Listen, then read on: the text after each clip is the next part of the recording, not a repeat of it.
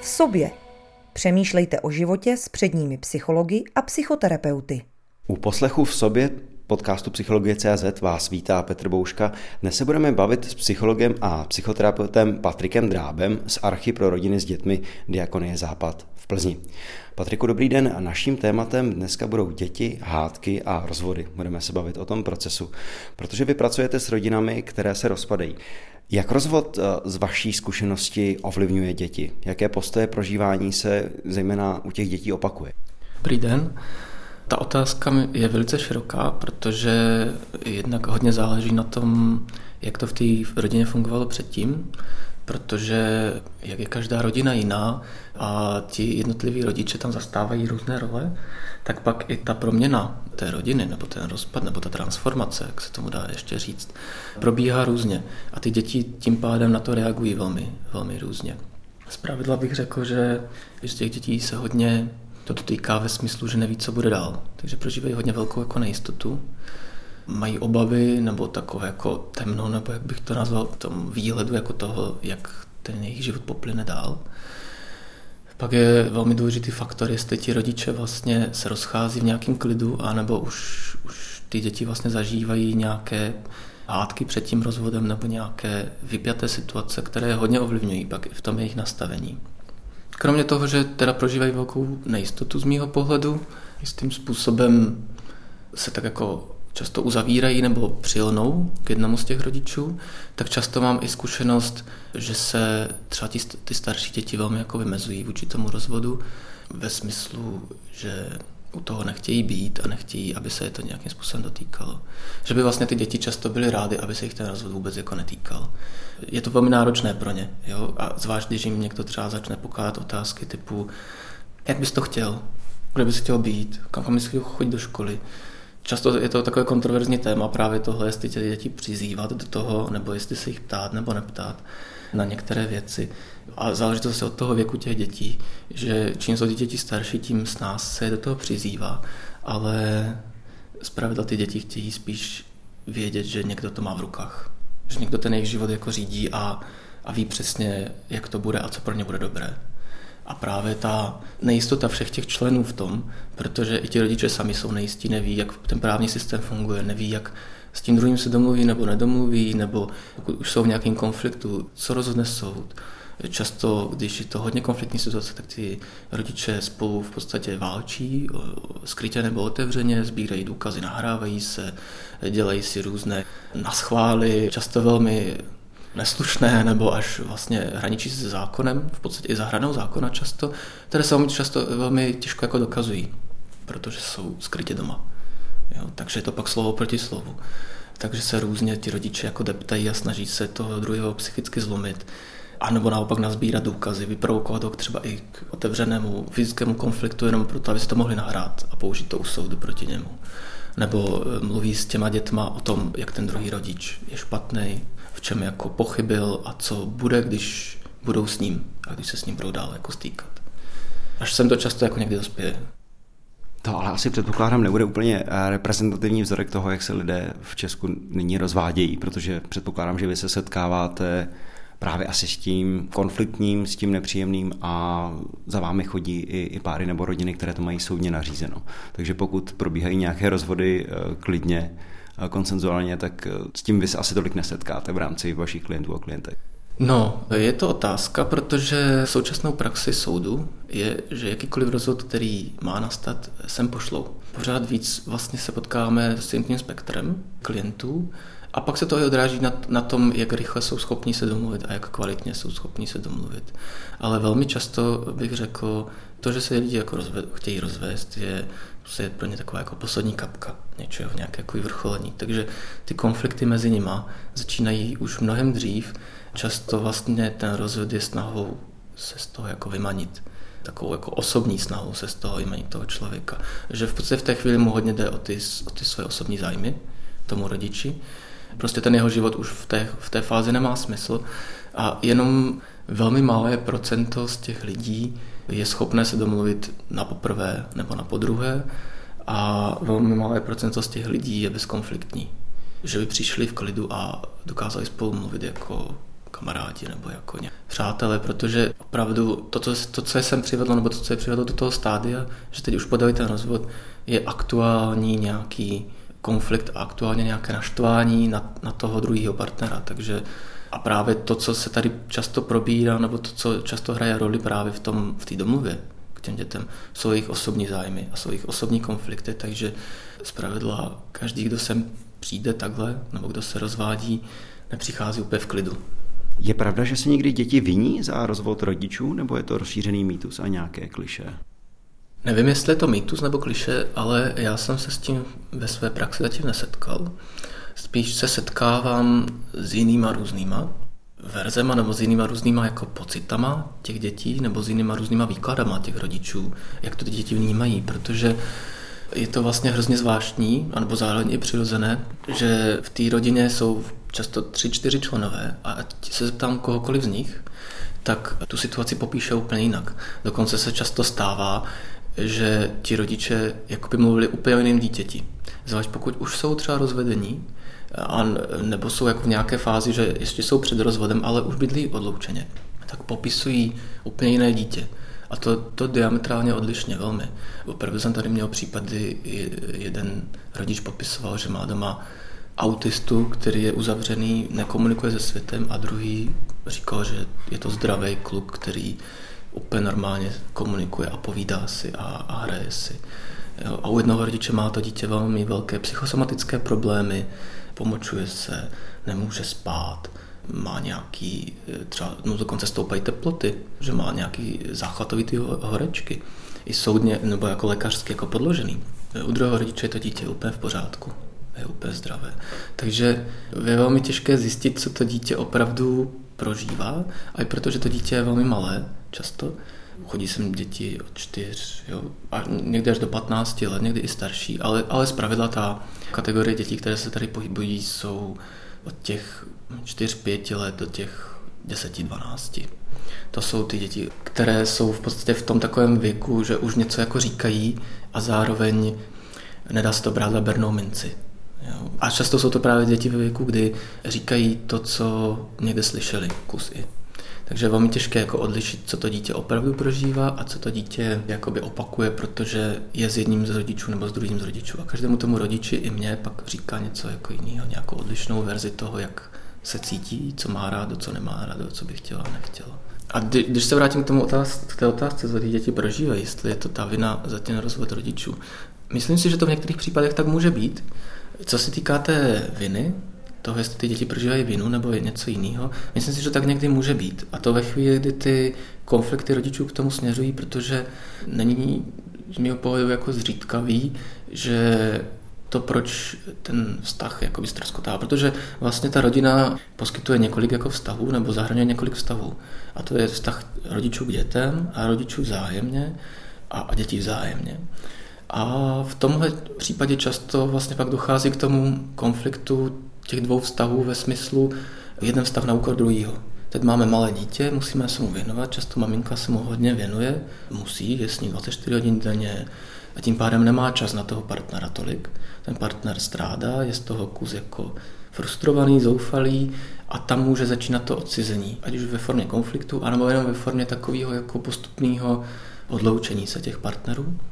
A pak, když přijde ta fáze těch hádek a tohle se začne řešit a to dítě to slyší, že vlastně se hádají jako kvůli tomu ona nebo on, kvůli tomu dítěti nedělá to nebo dělá to, tak pak to dítě věřím, že může prožívat tu vinu, ale jako nikdy jsem se s tím fakt vlastně nesetkal, že mi to dítě takhle popisoval. Spíš ty děti pak popisují to, že ty konflikty hrozně zatěžují, že u nich nechtějí být že by radši byli, kdyby ty rodiče se nehádali. Pak záleží od věku těch dětí, pak chtějí buď, aby ty rodiče se rozešli, anebo aby zůstali spolu. Často ty menší děti chtějí, aby ty rodiče zůstali spolu. Často pak eh, dojde k tomu, že ty děti se, neumím si to vysvětlit, proč to tak je, ale mám tu zkušenost, že to tak jako často funguje. Domnívám se, že to asi kvůli nějakému zachování bezpečí toho dítěte, takže to dítě se snaží samo sebe ochránit tím, že se přilne k jednomu z těch rodičů. Že si jednoho vybere a toho druhého nějakým způsobem se vůči němu vymezí. Dokonce se někde popisuje v literatuře syndrom zavrženého rodiče. Nemám úplně tu terminologii rád, ale v praxi se to tak často stává, že ty děti toho druhého rodiče pak odmítnou. A často se přiklání k maminkám, protože k ním mají ten bezpečný vztah už vlastně vybudovaný a často ty maminky se vlastně celý život o ně starali a zároveň se pak starají i v té fázi toho rozvodu, zatímco ty tatínkové nemají tu nemají tolik těch zručností praktických, protože to nedělali, protože v těch rodinách je často ta role rozdělená tak jako tím způsobem, že ta maminka pečuje doma a je vlastně na té mateřský a pak, pak se to dítě stará. A ten tatínek spíš pak vydělává peníze a ještě tady v Plzeňském kraji zvlášť pak třeba ti tatínci třeba jezdí do Německa nebo podobně, takže nejsou nějakou delší dobu doma a nemají s tím dítětem tolik jako vlastně zkušeností. Byť by nebyli špatní rodiči, tak, tak měli jinou roli, dokud byli ty rodiče spolu. A ve chvíli, kdy se ti rodiče rozdělují, tak oni jsou ti, kdo jako pokulhávají kus jako za, tím, za schopnost té pečující strany. A pak ty děti se přihonou k té pečující straně a výrazně odmítnou tu druhou kvůli tomu, že to vlastně odmítá ten rodič. Pojďme se přesunout trošičku od toho rozvodu ke, k tématu hádek. Co když děti slyší obsahy hádek a ti rodiče se opravdu hádají o ně? Třeba o způsob výchovy, školní prospěch, trávení volného času, životosprávu. Tahle témata mě napadají. Měly by děti být nějakým způsobem vůbec zainteresovány eh, ve sporech rodičů? Pokud ano, jak, pokud ne, proč ne a, a v jakém věku? Já si nemyslím, že na tohle je jednoznačná odpověď. Já ji minimálně nemám. Zároveň se ve mně míchají ty nějaké zkušenosti moje osobní jako rodiče a nějaké ty zkušenosti, které získám tady v práci. Nemyslím si, že by nějaký výcvik nebo vzdělání poskytl na to jednoznačnou odpověď. Ne, nikdy jsem nic takového nenašel. Našel jsem různé názory odborníků, ale žádné výzkumy jsem, jsem nějak jako nezachytil na tohle, které by něco jednoznačně potvrzovali nebo, nebo vyvraceli. Já osobně si myslím, že, že děti by se těch hádek neměly účastnit. Myslím si, že by se mohly účastnit nějakých diskusí v určitém věku, že by mohly být u toho probírání těch věcí, u toho zapojování se do toho rozhodování, ale nemyslím si, že by měly být u hádek jako takových. Pokud hádku pojímáme jako ten konflikt s těma emocema, kde často lidi řeknou něco, co nechtějí, nebo to nemají úplně promyšlený a pak to má spíš jako ten negativní, negativní dopad na ty jejich životy. Když ne všechny hádky jsou jako samozřejmě špatně. Je to nějaký způsob vyjasňování si eh, určitých hodnot a postojů.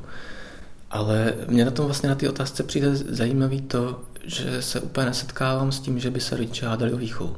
To, jak vychovávat děti zpravidla v těch rodinách, které já potkávám, funguje určitým způsobem a to buď tak, že ti lidi se domluví na tom, že jsou v podstatě jako zajedno, mají podobný styl, a nebo pak naopak tak, že tu výchovu přebere jeden rodič. Tím pádem se tolik nehádá s tím druhým rodičem, protože ten druhý rodič přebírá jiné role v té rodině. Tím pádem k těm konfliktům o tu výchovu samotnou z mého pohledu tolik jako nedochází, nebo nezažívám ani tady, když ti lidi přichází se domluvit, tak moc nezažívám to, že by se nemohli shodnout na tom, jak to dítě vychovávat. Když ano, není to o tom, že by se o tom hádali už kdysi v té rodině, ale je to o tom, že ve chvíli, kdy se ta rodina rozdělí a žije ve dvou domácnostech, každá domácnost začne být vedená stylem toho rodiče kus a ještě stylem těch dalších lidí, kteří tam třeba nově žijí jako noví partneři nebo různé jako jejich děti z jiných, z jiných jako vlastně partnerství. Teprve tam pak začínají ty konflikty o tu výchovu, ale v rámci toho soužití těch rodičů, manželského nebo partnerského, které ještě není v té fázi, že by se ti lidi chtěli jako rozvádět nebo že by už byli rozestěhovaný, nezažívám tolik konflikty o výchovu. Spíš naopak ty konflikty mezi tím věnuju se dětem a tím věnuju se partnerovi a stíhám nějak to kloubit ten život. Takže mnohem častěji mám pocit, že se ti partneři hádají právě, právě o to. A i když se třeba baví o tom tématu té výchovy, tak v podstatě to, na co naráží, jsou jejich osobní zájmy nebo osobní potřeby. Když dám třeba příklad, tak může tatínek vyčítat mamince, že třeba čte pohádky večer, furt každý, každý večer dětem, když děti jsou hrozně jako starý už a už by to, ty pohádky nepotřebovali číst. A ta maminka furt tam chodí a čte, ale vlastně mu na tom, když se o tom víc bavíme, vlastně mu na tom jenom vadí, že by chtěl trávit čas tou ženou. A že si myslí, že už to ty děti tolik nepotřebují a že by se měla věnovat jemu. Jo, takže ten konflikt není o tom, číst dětem pohádku je špatné, je to nevýchovné, ale o tom, už to není potřeba a chtěl bych tě víc pro sebe. Jo? Takže mám spíš tuhle zkušenost s těma lidma. Zůstaňme ještě tedy u těch konfliktů. Pokud podle vašeho názoru by děti do toho vůbec neměly být nějakým způsobem zainteresováni, tak ti rodiče by to ale měli nějakým způsobem komunikovat vůči těm dětem, co se asi co se děje. Přesně jak vy jste říkal, že jsou zmatení, chtějí, aby to skončilo, chtějí buď, aby ti rodiče už byli od sebe, nebo aby tedy spolu zůstali. Jak byste vy navrhoval komunikovat eh, hádky a spory rodičů dětem? Za mě jako ten ideál, a já nevím, jestli je správný, protože já s tím nemám osobní zkušenost. Zároveň zkušenosti těch klientů jsou, jsou opravdu různé a vlastně nikdy nemám pocit, že by to šlo takhle dokonale, jak já si to představuju. Takže vám vlastně neumím odpovědět, jestli ta představa moje je v praxi funkční a, a reálná, ale myslím si, že rodiče by nemuseli ani tak komunikovat ty hádky, jako spíš ty výstupy z nich a v to v tom smyslu, jak jsme se rozhodli jako rodiče. To, že jsme se o tom nějak bavili a že to mělo nějaký možná dramatičtější průběh a nemohli jsme se shodnout a možná jsme potřebovali i pomoc eh, nějakého odborníka, může být pro děti nějaká takováhle informace, ale v podstatě ani, ani to pro ně tak není jako důležitý, jako to, my jsme se shodli a shodli jsme se na tomhle. A teď vám jako v podstatě říkáme nebo navrhujeme, nebo chceme se s váma bavit o tom, jak to bude dál a záleží zase o, o tom, jak je to dítě starý a jaké má specifika nebo potřeby. Ale často, zvlášť čím menší děti, tím víc potřebují vědět, že ti rodiče se shodli, souhlasí spolu a bude to takhle. Bude to nějakým způsobem, teď to bude fungovat tak, tak, tak a tak a potřebují to vědět velmi konkrétně, prakticky, zvlášť ti menší děti, ale i ty starší děti do 15 let pořád jako mají tu potřebu vědět, jak ten jejich den a týden bude vypadat.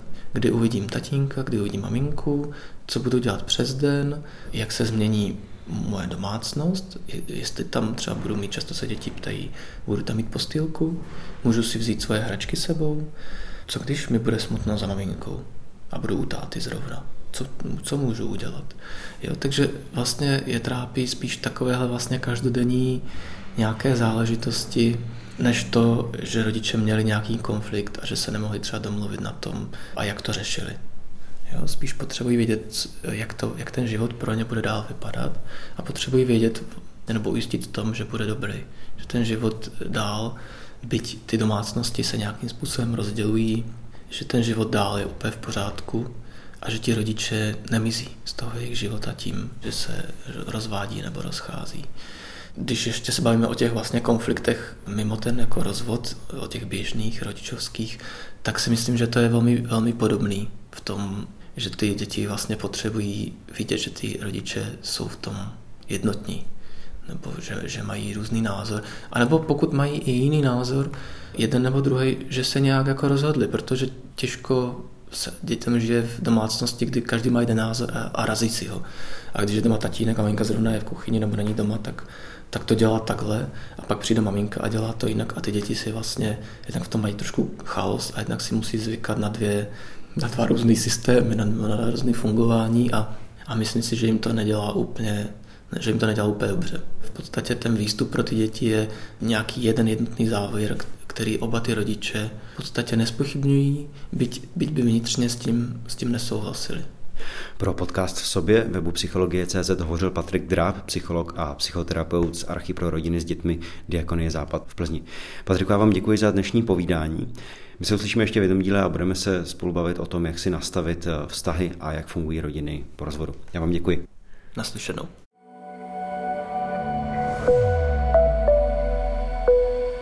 Více audia, článků a videí o tomto tématu najdete na webu psychologie.cz, největším českém portálu o sebepoznání.